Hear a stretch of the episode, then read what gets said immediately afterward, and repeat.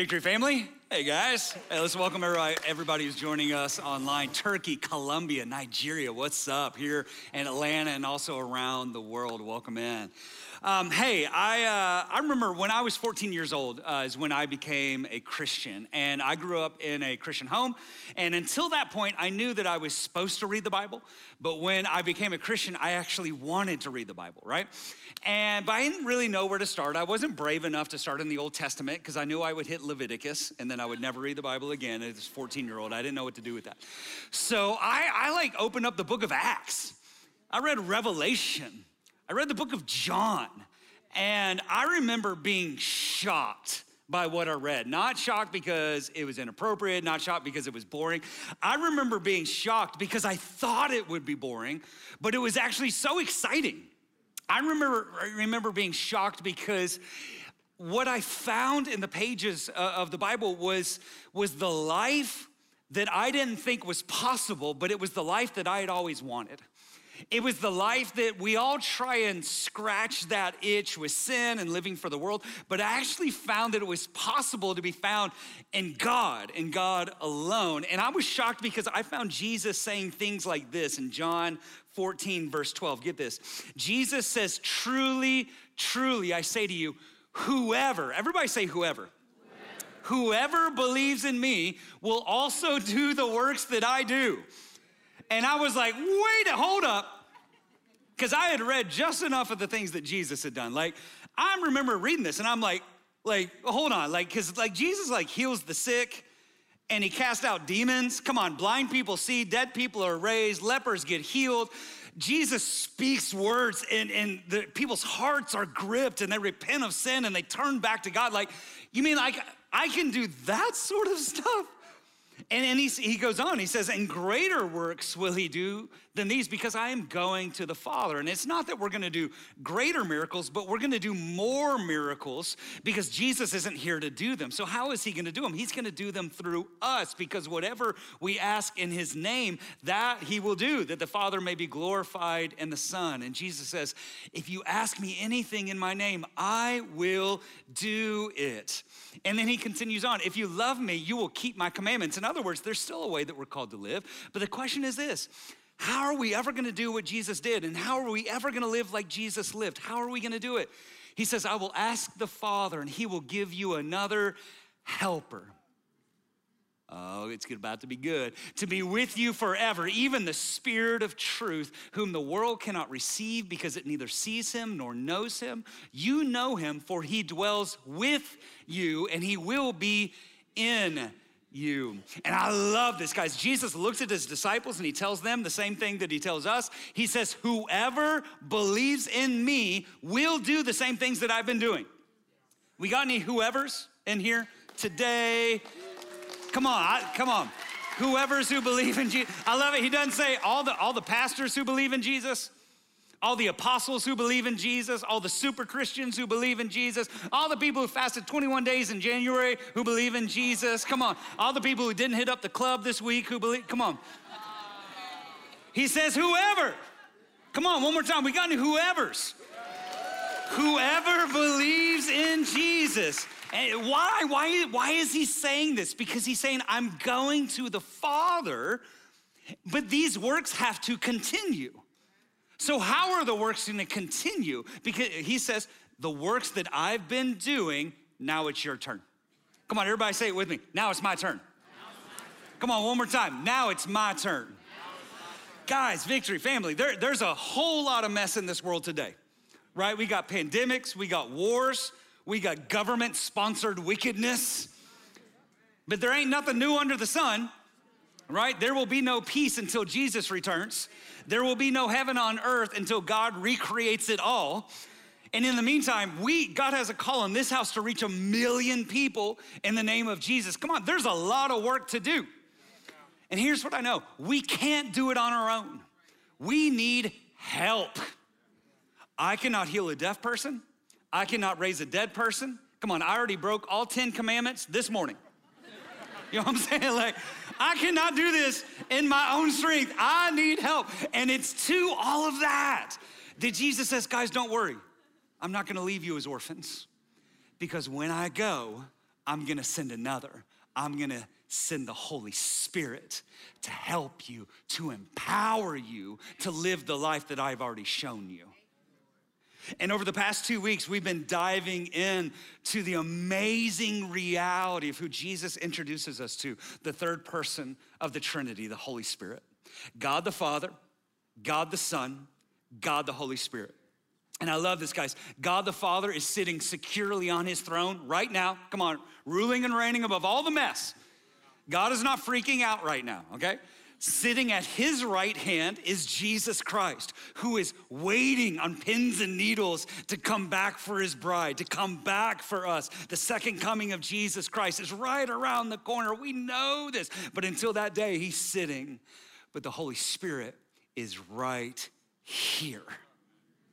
And this is what we've landed on the last 2 weeks, that the Holy Spirit is God with us, and the Holy Spirit is God in us. But there's more.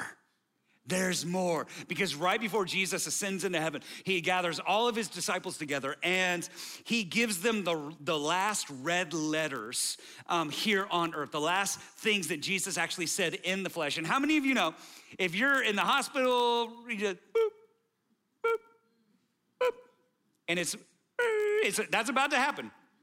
You're gonna gather your family around. You ain't talking about Netflix. You ain't talking about like, hey man, you owe me some money. Like you're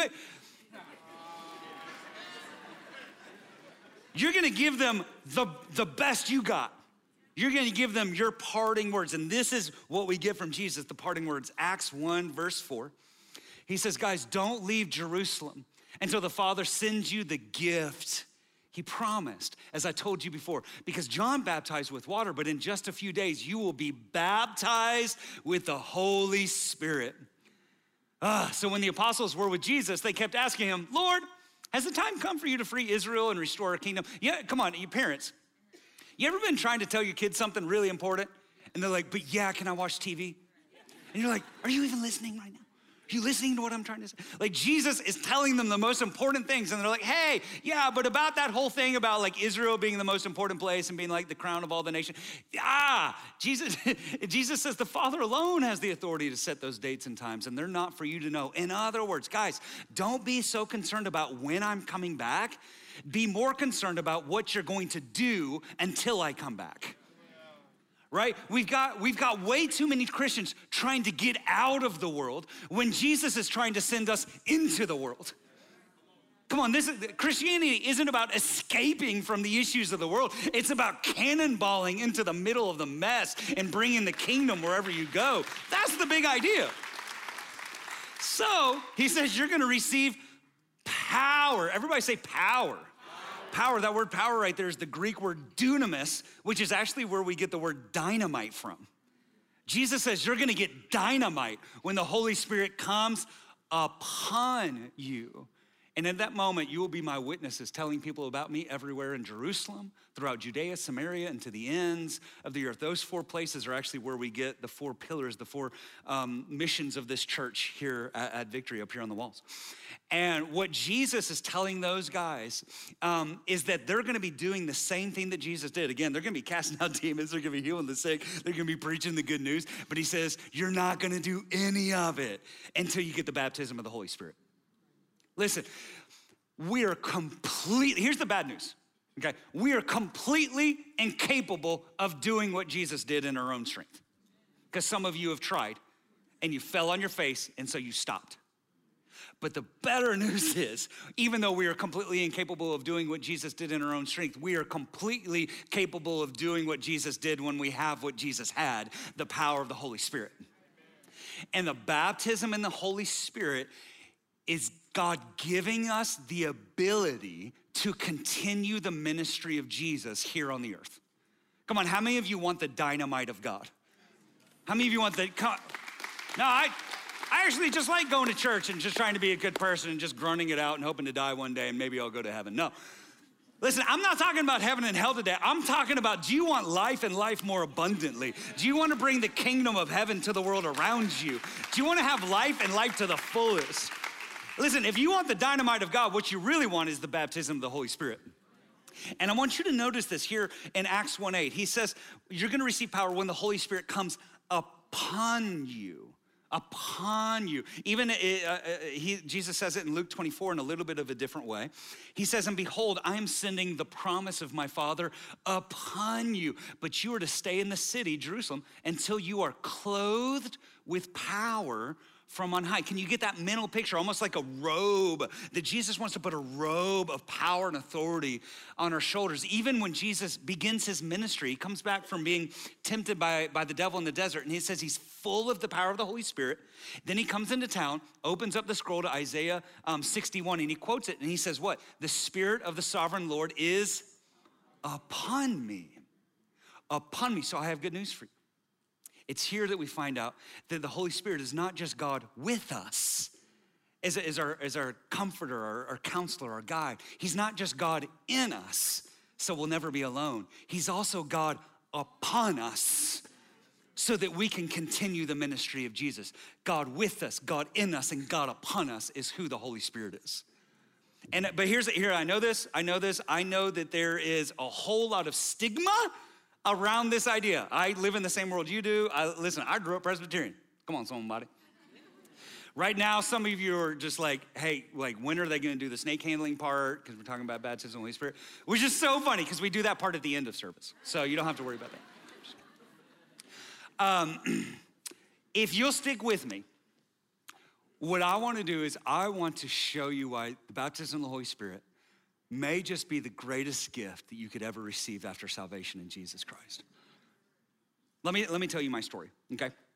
So in 1997, I was a freshman at UGA, God's College. Amen, glory, hallelujah. All praise to Jesus. So about 6 weeks in, I found out that this is not a Christian university. So about 6 weeks in, I'm getting in trouble already. I'm doing stuff I shouldn't be doing. And I found, like, I had like one foot in the world and like one foot in God. Anybody ever been there before? Some of you are like, that was last night. And I found this, when you're living like that, I found out you can't do either very well, right? Like, I'm not living for the world very well, but I'm also not living for God very well. And God's like, hey, if you ever want to go anywhere, pick. Like, you gotta choose, right? Which path are you gonna walk down? And so they're just about 6 weeks in, it was Halloween weekend 97. My next door neighbor in the dorm knocked on the door. He was a preacher's kid too. And so he invited me to this retreat, like this college retreat they were doing. And I was like, man, I don't know. I don't wanna go to that church thing, but all right, I'm not doing anything else, I'll go. And how many of you know there are only probably a handful of times that you can look back on life with certainty, knowing if I had not said yes, I would not be here today, right? Sometimes, man, there is power in saying yes to God when he leads you down a path. And so I remember we go up to the hills of North Georgia, right? Mountain, we call them mountains, but they're like hills, you know? And so we go up to North Georgia. And I remember the first night, it's total college. Like, we're playing ultimate Frisbee. Like, it is the most college young person thing, right? And we have like a terrible dinner, cheap dinner, right? And then what happens is we go in and we have the night session, right? And so I'm a Presbyterian kid. So I have this picture in my mind of what a night session is, right? So I imagine I'm gonna walk in the room, dude's gonna be sitting on a stool, playing acoustic guitar, Michael W. Smith. Right, friends are friends forever if the Lord's the Lord of them, right? And there's gonna be a 15-minute sermonette. We're gonna play Monopoly the rest of the night. Like, that's what we do, you know what I'm saying? Presbyterian, that we hold it down, you know? I walk into the room, and little did I know, I had walked into an Assembly of God. I didn't even know what that was. I didn't even know it, so I walk in the room expecting that. I walk in the room, and there's two girls over there yelling in tongues. And I'm like, I think I made eye contact with the guy who invited me. I'm like, bro, come on, trust factor is zero. Like, what?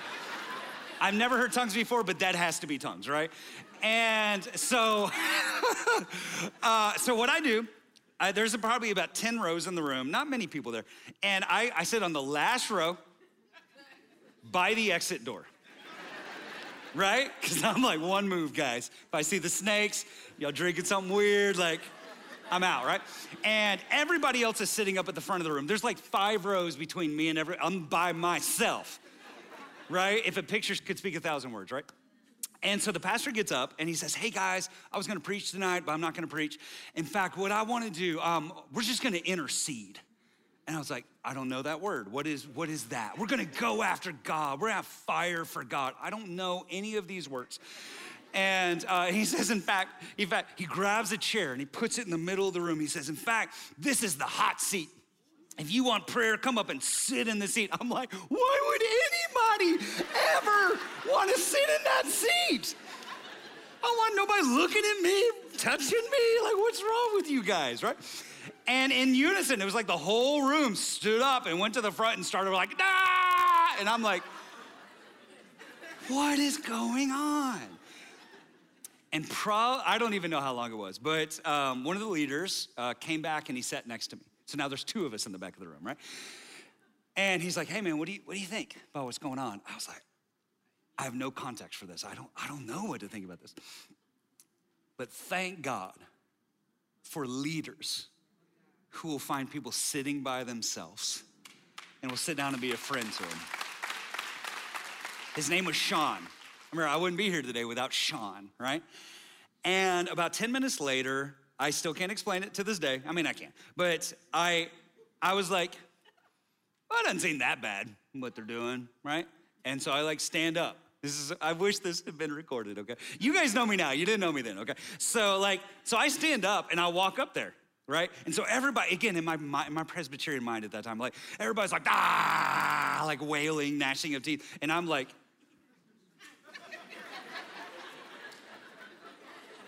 I'm just standing there like looking at him, you know? And I'm like, well, I'm here. I might as well pray. And so I close my eyes. And all of a sudden, I didn't have language for it, but this conviction of God comes upon me of how I've been living. And I'm like, God, I'm sorry. I know that's not who I'm called to be. The spirit is willing, but the flesh is weak. God, help me to live for you. God, I want it. You know that I want to live for you. God, help me to be all in for you. And then again, nobody told me to. I can't even explain it. I got down on my knees. Never prayed on my knees before in my life. And I'm sitting there, God, help me. Oh, God, I'm so sorry. I'm so sorry. And then this conviction right behind it, this conviction of being afraid to talk about Jesus.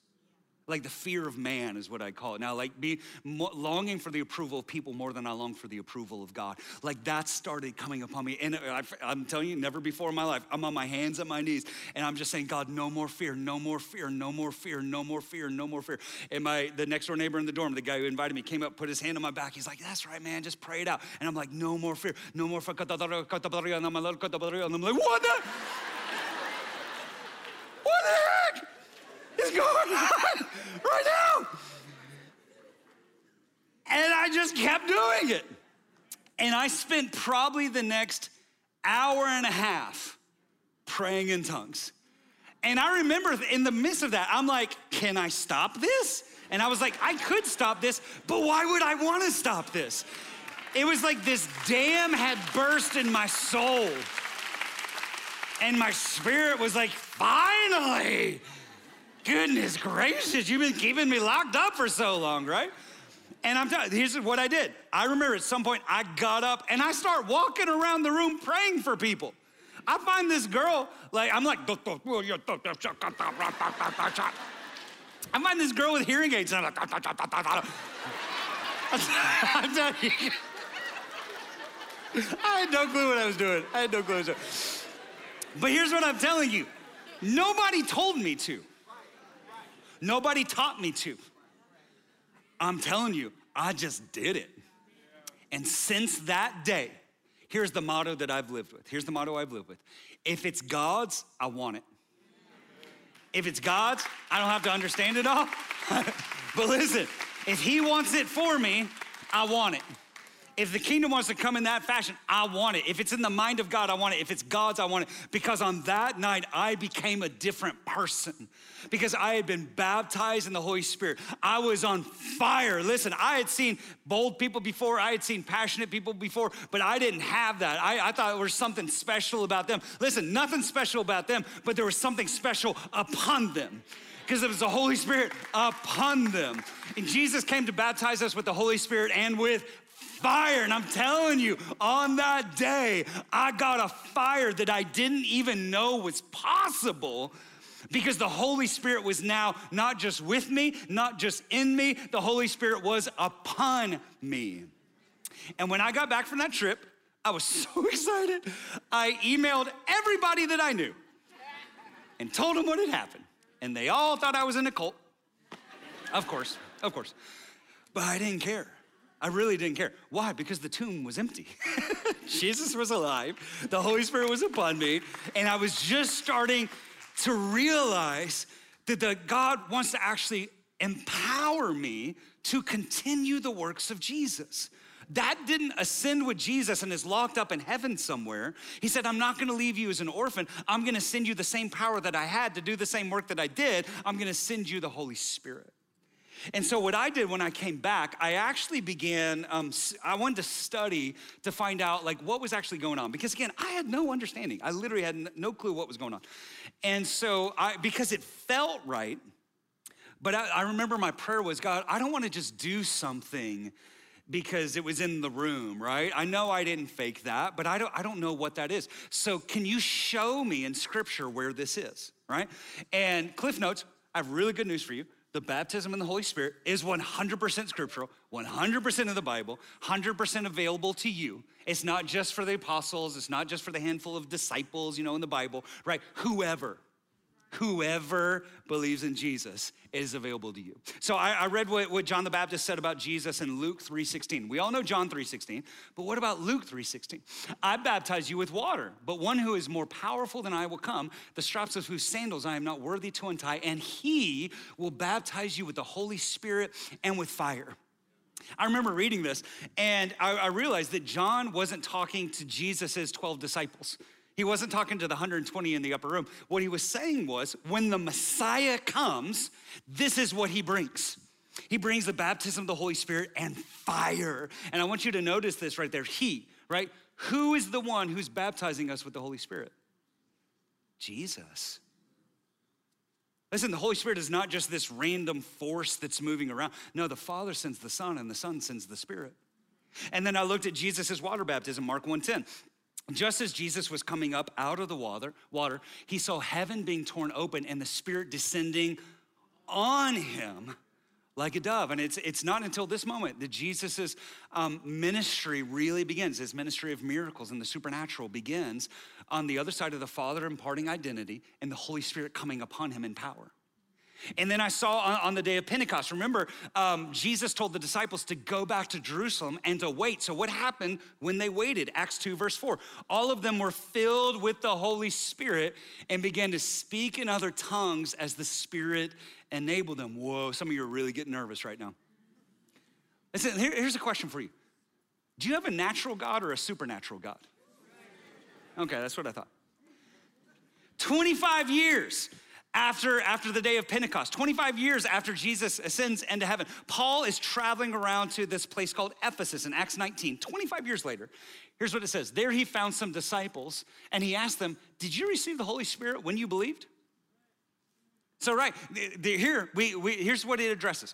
People say, well, when I became a Christian, I got everything that I'll ever need.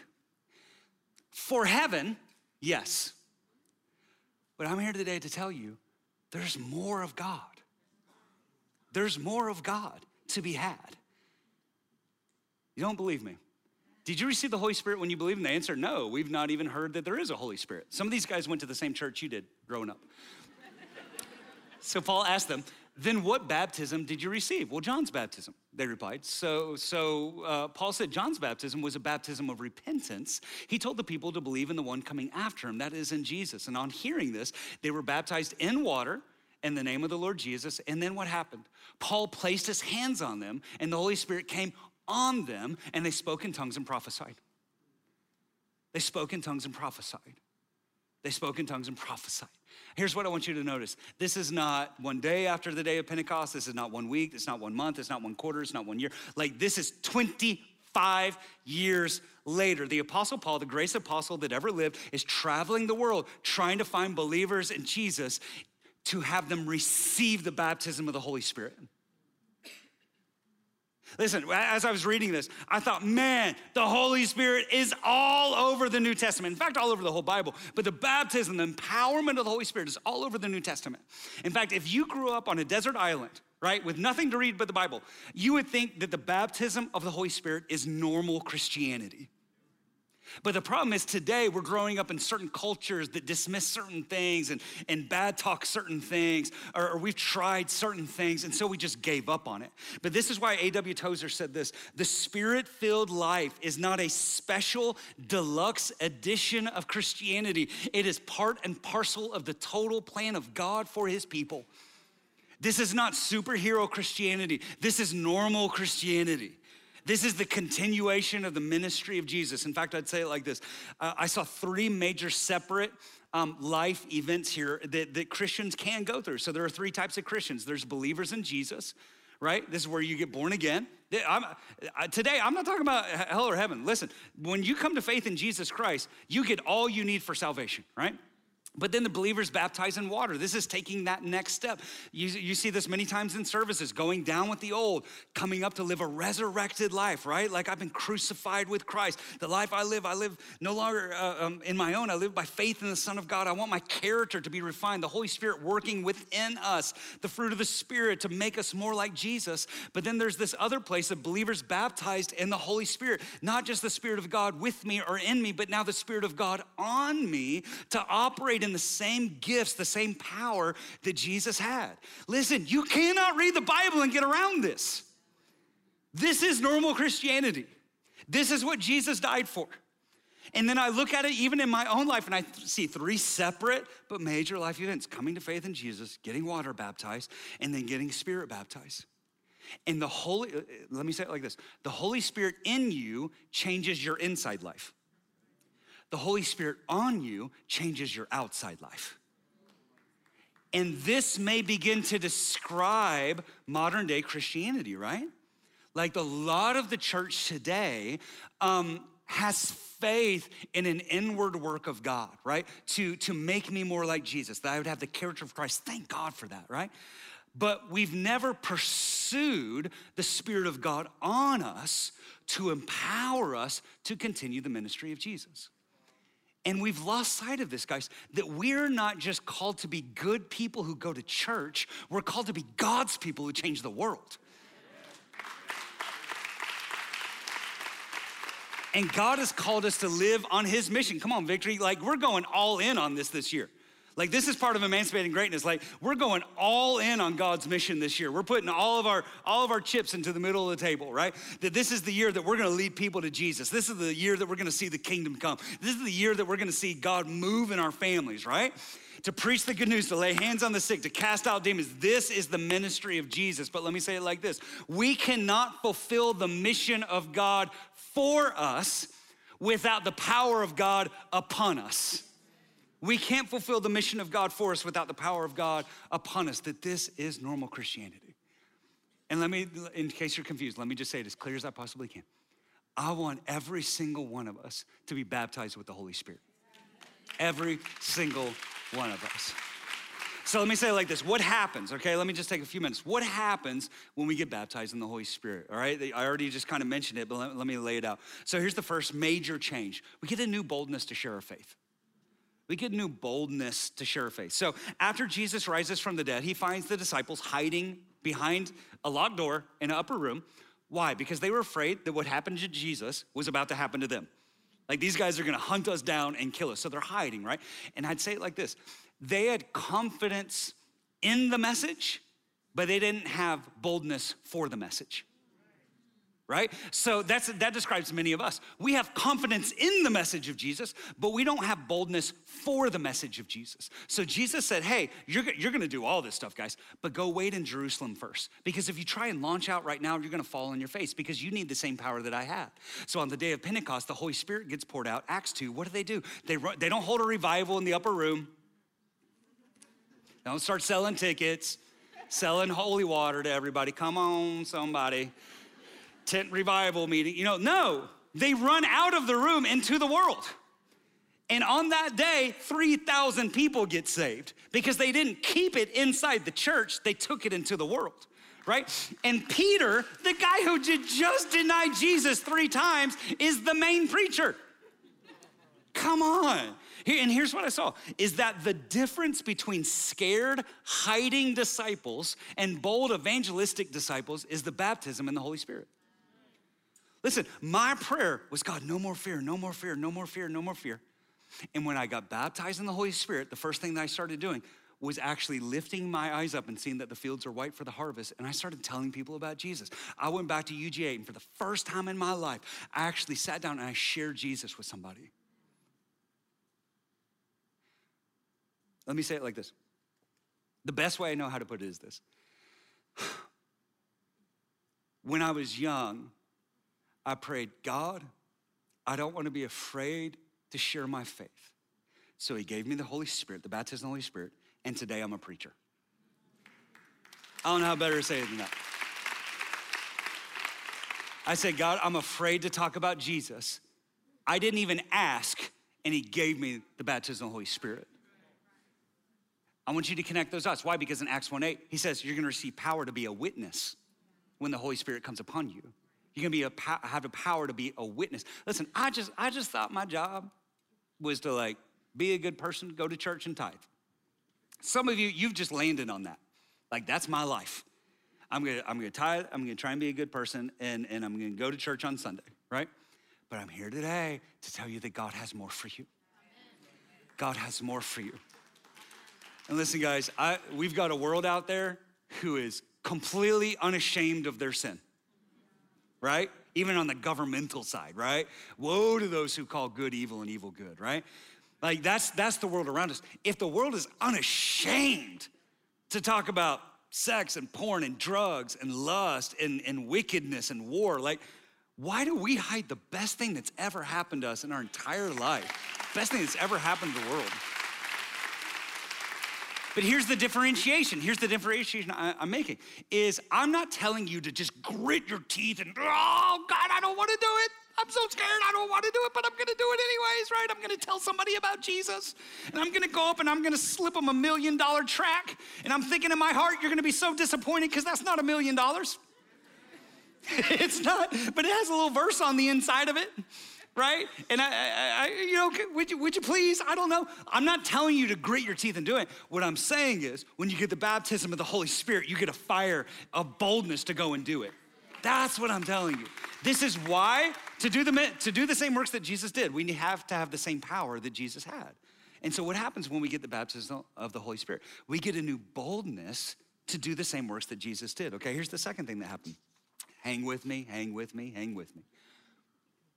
We get what's called many times, not always, but we get this thing called a prayer language, a spiritual prayer language, okay? One of the most beautiful things that happens when we get baptized in the Holy Spirit is, again, many times, not always, but we get baptized with a new spiritual prayer language, okay? And this is where a lot of people get hung up on this. And I say not always because I see a lot of people leave a moment and they're like, I didn't get it, right? Because you didn't, quote unquote, speak in tongues.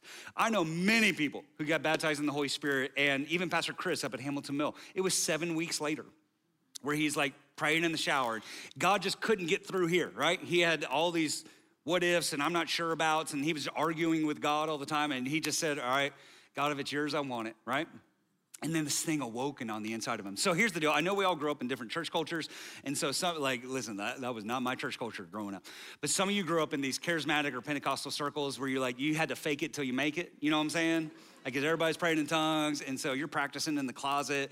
And you're untie my bow tie, untie my bow tie, untie my bow tie, untie my bow tie, untie my bow tie, untie my bow tie. I found out you can get away with a lot If you talk about car companies, so like I should have bought a Kia, but I bought a Honda. So I should have bought a Kia, but I bought a Honda. Should have bought a Kia, but I bought a... Should have bought a Ford, but I bought a Chevy. Should have bought a Ford. Should have bought a Maserati, but I bought an Audi. Should have bought a Maserati, but I bought an Audi.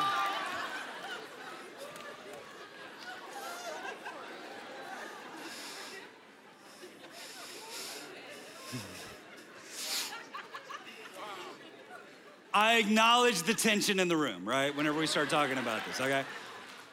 Whenever we start talking about speaking in tongues, praying in tongues. But that's because we don't understand it, right? And we've seen it abused. We've seen weird people do weird things and blame the Holy Spirit. I get all that, okay?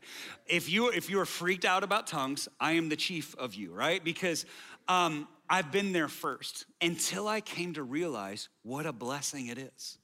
All right, and let me just spend like 2 minutes on it, okay? I think the first thing what we have to do is we have to differentiate between what I would call the gift of tongues and the grace of tongues, okay? And we see both, right? We see both. So the gift of tongues is what I would say you find in First Corinthians 12, all right? We're not gonna do a deep dive, okay? If you wanna do a deep dive this week, that's awesome, go for it, okay?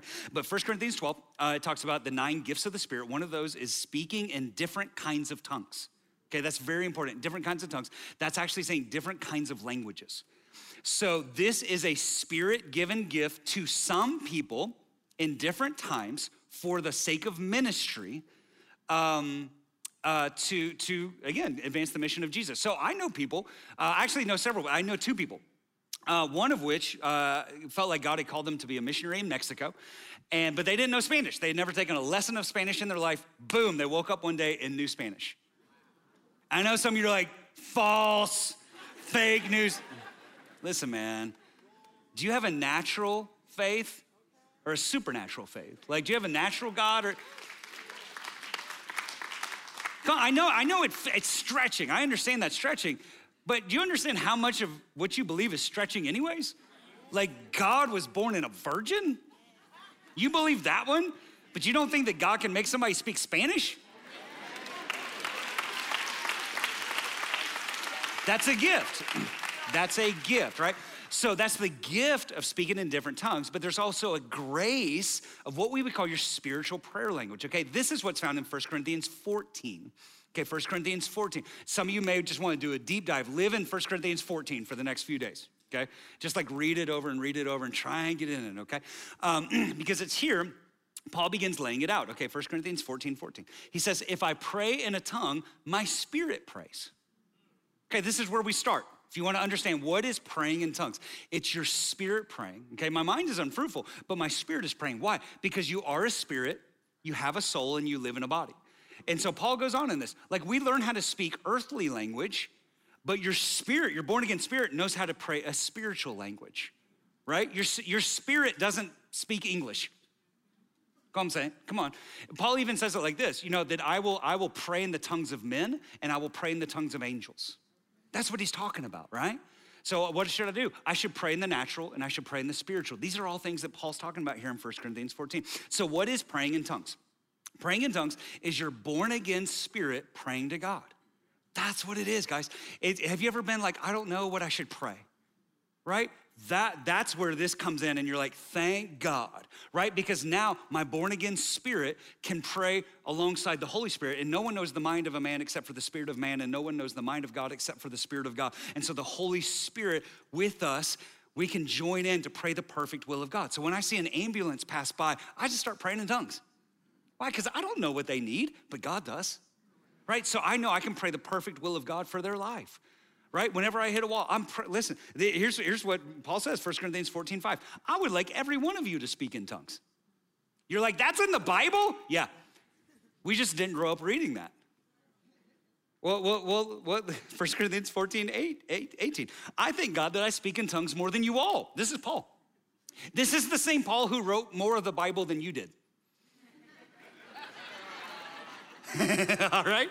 Paul said, I thank God that I speak in tongues more than you all. But in the church, I would rather speak 5 intelligible words to instruct others than 10,000 words in a tongue. Some of you didn't grow up in that church. It's Sunday morning service. Right? What Paul's talking about, there's a difference between public and private. There's a difference in public and private. So in the church, Let me just help you, okay? This is biblical. In the church, we're not gonna just stand up and start yelling in tongues. Why? Because that's distracting. Paul would say that's out of order, right? So what are we gonna do? We're gonna instruct, right? We're gonna do this, right? But in our own personal prayer time, like even in worship, I pray in tongues during worship, but I don't pray like a distracting way, because what I don't wanna do is distract you from worshiping Jesus. Some of you need to hear that. Worship's not about you. Worship's not about how loud you can pray in tongues. This is for you to edify your soul, right? I know, I was feeling it today. That's great. That's great. You can feel it in the car, you know what I'm saying? Like, turn up the worship loud, go for it, right? But when we're in here, I don't want to distract you away from worshiping Jesus, because worship's not about me, right? And so what happens is this spiritual prayer language is my born again spirit praying to God, right? But in the church setting, we're gonna do this, right? Paul even says it in 1 Corinthians 14, don't forbid speaking in tongues. We're not forbidding speaking in tongues, but we're putting it in its proper place, right? But there is a gift of tongues, but there's also a grace of tongues. Why should I want it? Why? Because Paul says it edifies my inner man. It builds me up. It makes me stronger. Praying in tongues is my born-again spirit praying to the Father, the perfect will of God. Paul says, when I pray in tongues, my spirit prays. Isn't it time that you let your spirit pray? Isn't it time? So what happens when I have the baptism of the Holy Spirit? I get a new boldness to talk about Jesus. I get a new prayer language. Lastly, I get new power to operate in the supernatural. I get new power to operate in the supernatural. So Jesus said, whoever believes in me will do the same works that I have been doing. And we can only do what Jesus did by the same power that Jesus had, the power of the Holy Spirit. So just like there are 9 fruit of the Holy Spirit in Galatians 5, which we're gonna talk about next week, there are also 9 gifts of the Holy Spirit found in 1 Corinthians 12, which Pastor Dennis is gonna be here in 2 weeks, and we're gonna unpack that. Okay, so we're gonna talk about fruit of the Spirit, then we're gonna talk about the gifts of the Spirit over the next 2 weeks, okay? So if you got questions, hold the questions. Don't be like, here's an hour's worth of questions in the lobby, okay? Like, just over the next 2 weeks, it'll play out. But I wanna go ahead and introduce the gifts of the Spirit. 1 Corinthians 12, verse 7. Now to each one, the manifestation of the Spirit is given for the common good. To one, there is given through the Spirit a message of wisdom. This is God's wisdom, unnatural wisdom. To another, the message of knowledge. Sometimes when you hear us pray for the sick, we'll say like, hey, there's somebody here who has a liver, whatever, a knee issue, whatever that is. That's a message of knowledge by means of the same Spirit. To another, faith by the same Spirit. There is a thing of growing your faith by knowing the character, the will of God and the scriptures, but there's also a gift of faith that causes you to step out of the boat and walk on the water. To another, gifts of healing, where you can pray, lay hands on the sick and see them recover. I remember the first time that happened to me. To another, miraculous powers. To another, prophecy. To another, distinguishing between spirits. To another, speaking in different kinds of tongues. And to still another, the interpretation of tongues. All these are the work of one and the same Spirit, and he distributes them to each one just as he determines. So Paul lays out the gifts of the Spirit in 1 Corinthians 12, and he talks about how to operate in those things in order in 1 Corinthians 14. So it's not just chaos, right? Here's what I'm trying to say, is the baptism of the Holy Spirit is not just to be a witness, Acts 1:8, to be a witness, right, with our faith. The baptism of the Holy Spirit is definitely not just about praying in tongues. The baptism of the Holy Spirit is ultimately to give us power to continue the full ministry of Jesus. That's what it is. Jesus did not just come preaching. In fact, pastor out in Texas, Robert Morris, here's what he says. He said that the ministry of Jesus was threefold, right? Preaching the gospel, healing the sick, and casting out demons. But in the modern church, we do one of those. We preach the gospel, right? Thank God for the gospel. But we don't cast out demons and we don't heal the sick. So we end up with a lot of sick, oppressed Christians, because we only do a third of the ministry of Jesus. What would happen instead of just allowing the work of the Holy Spirit in us? We actually allowed the work of the Holy Spirit upon us to continue the full ministry of Jesus. See guys, God wants to baptize you with the Holy Spirit and with fire. More than you want it, he wants it for you. Jesus wanted it for you, Peter wanted it for you, Paul wanted it for you, the disciples wanted it for you, right? John the Baptist wanted it for you. The question is, do you want it? And too many of us had an encounter with the Holy Spirit where we started speaking in tongues and we stopped. We thought the whole thing was just about speaking in tongues. We stopped, right? And I'm telling you today that whoever believes in Jesus can have the empowerment of the Holy Spirit to do the same works that Jesus did, to continue on sharing your faith in power and in boldness, operating in a spiritual prayer language where your born again spirit can pray the perfect will of God, and then operating in the power of the Holy Ghost, right? To lay hands on the sick, to have words of wisdom and words of knowledge. How much would it change your life if you were able to go into your workplace and know how God is feeling about somebody or what God is saying, or when you see somebody who's sick, you can actually do something about it in the name of Jesus? That's what I'm talking about. It's possible because there's more for you. Come on, God didn't just call us to be good people who go to church. He called us to be God's people who change the world, right? Why? Because now it's our turn. One more time, let's say it together. Now it's our turn. Come on, one more time. Now it's our turn. The world around you needs the Spirit of God on you to fulfill the mission of God through you. That's why we need the baptism of the Holy Spirit. Let's do this. Let's bow our heads. Let's pray. And we're gonna press into this right now, okay? Even First Corinthians 14:1 says, eagerly desire the gifts of the Spirit. God, I pray that I know that we aren't there right now, but right now I pray that you would give us the gift of hunger. Come on, even in your own soul, just begin praying that. God, there's been pandemic stuff, there's now war stuff. God, there's sickness things, there's job things, there's family, there's all these things that are happening. And God, we're being taken out by the minutia of it all. What my marriage needs is for me to be sold out for the gospel, to be empowered by the Holy Spirit. Right now, God, raise up a hunger in me for more. Here's what I know.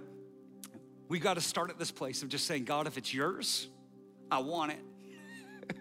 Can you say that in your soul? God, if it's yours, I want it. And I know this, that the best news to the world is John 3:16, right? God so loved the world that he gave his only son, that whoever believes in him will never perish but have everlasting life. That is the best news to the world. But the best news to the church is Acts 1:8, that you'll receive power when the Holy Spirit comes upon you to be my witnesses, bearing witness with speech and with power of the resurrected Jesus Christ.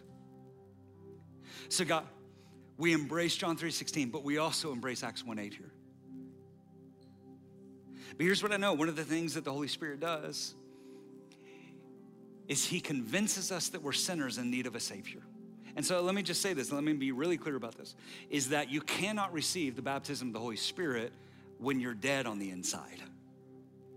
And the only way to come alive is by encountering Jesus Christ. And here's what the Holy Spirit does. He convinces us that we're sinners in need of a Savior, but then he says the good news is there is a Savior, and his name is Jesus, and he brings us to Jesus Christ, the one who conquered our sin, took the payment for it, and brings eternal life. And so if you're here today, or maybe you're online, and you say, hey, the Holy Spirit is not because of what you said. I feel like I can't even explain it, but God's convincing me that I'm a sinner in need of a Savior. Here's what I want you to do. Just raise your hand. Just say, that's me. I'm a sinner in need of a Savior. Yeah, come on. There's no shame in this. This is one of the most beautiful things we could ever do. One of the most honest things we could ever do. I'm a sinner in need of a Savior. My life changed in a moment like this. You can put your hands down. We need to identify ourselves before God sometimes. But here's the good news. The Holy Spirit doesn't just leave us in that place to say, I'm a sinner in need of a Savior. He says, the good news is the Savior has come. The price has already been paid. It is finished, right? The penalty for your sin has been paid for, and the way we enter into it is by repentance, turning from our way, and embracing a life of Jesus by faith. And so here's what I want to do. I want to lead us in a prayer, and let's start in this place, okay? And family of God around you is going to pray with you, but let's start in this place. Say, God, thank you for sending Jesus. Thank you, Jesus Christ, for going to the cross to pay my sin debt, so I could be forgiven and free. So right now, I turn from my sin. I repent from my wicked ways, and I turn to Jesus. I can't save myself, but Jesus, you can. So today, I put my faith in you. Right now, I am forgiven, all because of Jesus. I am free, all because of Jesus. Right now, I'm a child of God, all because of Jesus. Heaven is my home, and I'm a sent one today. In Jesus' name. God, thank you for the gift of eternal life. Amen. Amen.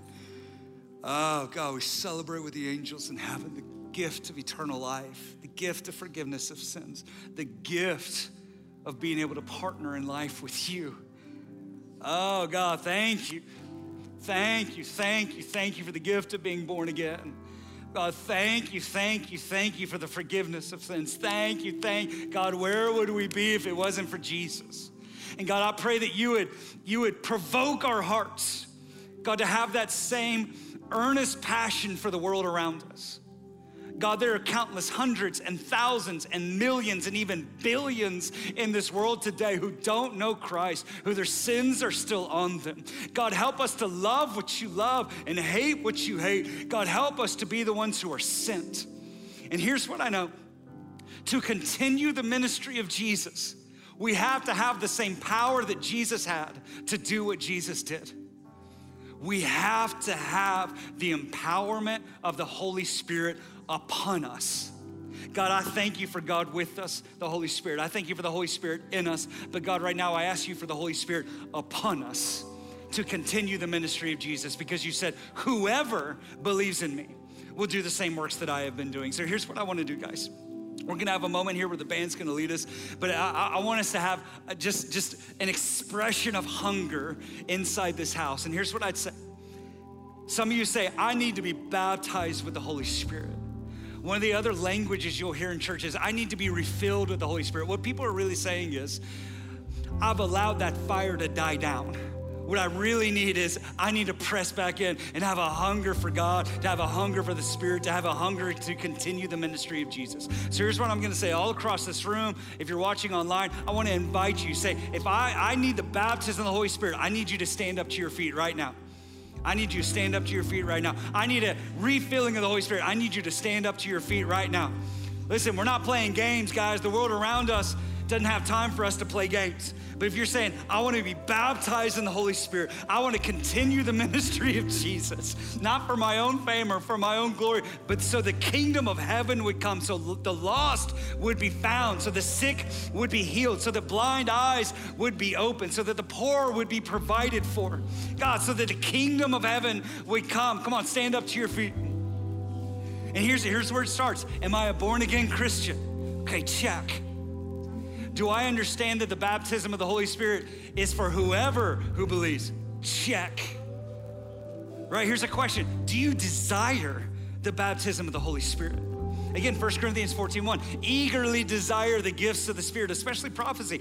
Is there a desire on the inside of us? If not, ask God first for the gift of hunger. Come on, God, make me hungry. God, I want what you want for me. If it's yours, I want it. I think something we also need to do maybe in this moment is spend 10 seconds maybe repenting of sinning against the Holy Spirit. Maybe some of us have mocked the move of the Holy Spirit. We've been cynical, we've been jaded, we doubted, we pushed him away. And just say, God, I'm sorry for laughing at that joke. I'm sorry for mocking that thing in my heart because this area has been abused. But there's a purity that God brings through the Holy Spirit. And what we're gonna do right now is we're gonna say, repeat after me, say, Jesus, I ask you to baptize me in the Holy Spirit. Come on, just begin praying that in your heart. Jesus, baptize me in the Holy Spirit. Listen really clearly, we're not asking to speak in tongues. What we're asking is that God would clothe us with power by the Holy Spirit to do the works of Jesus. And whatever comes with it, God, if it's yours, I want it. Right? And here's the deal. Here's what I say. The Holy Spirit won't open up your mouth to speak for you. Just open up your mouth and just start praying.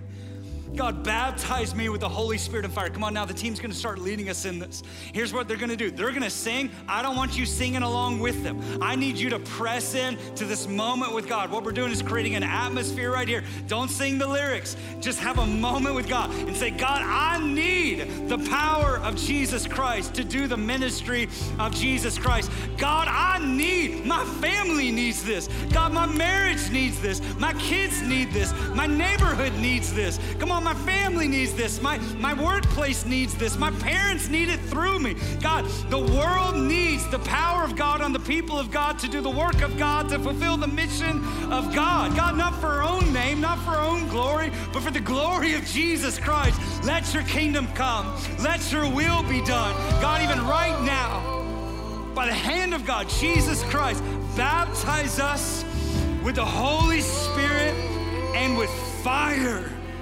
Come on, with fire, with fire. Come on, even in your own heart, just start praying. Say, Jesus, baptize me with the Holy Spirit. Open up your mouth, just begin praying. Come on, don't sing the song, just begin praying. Have a moment with the Lord.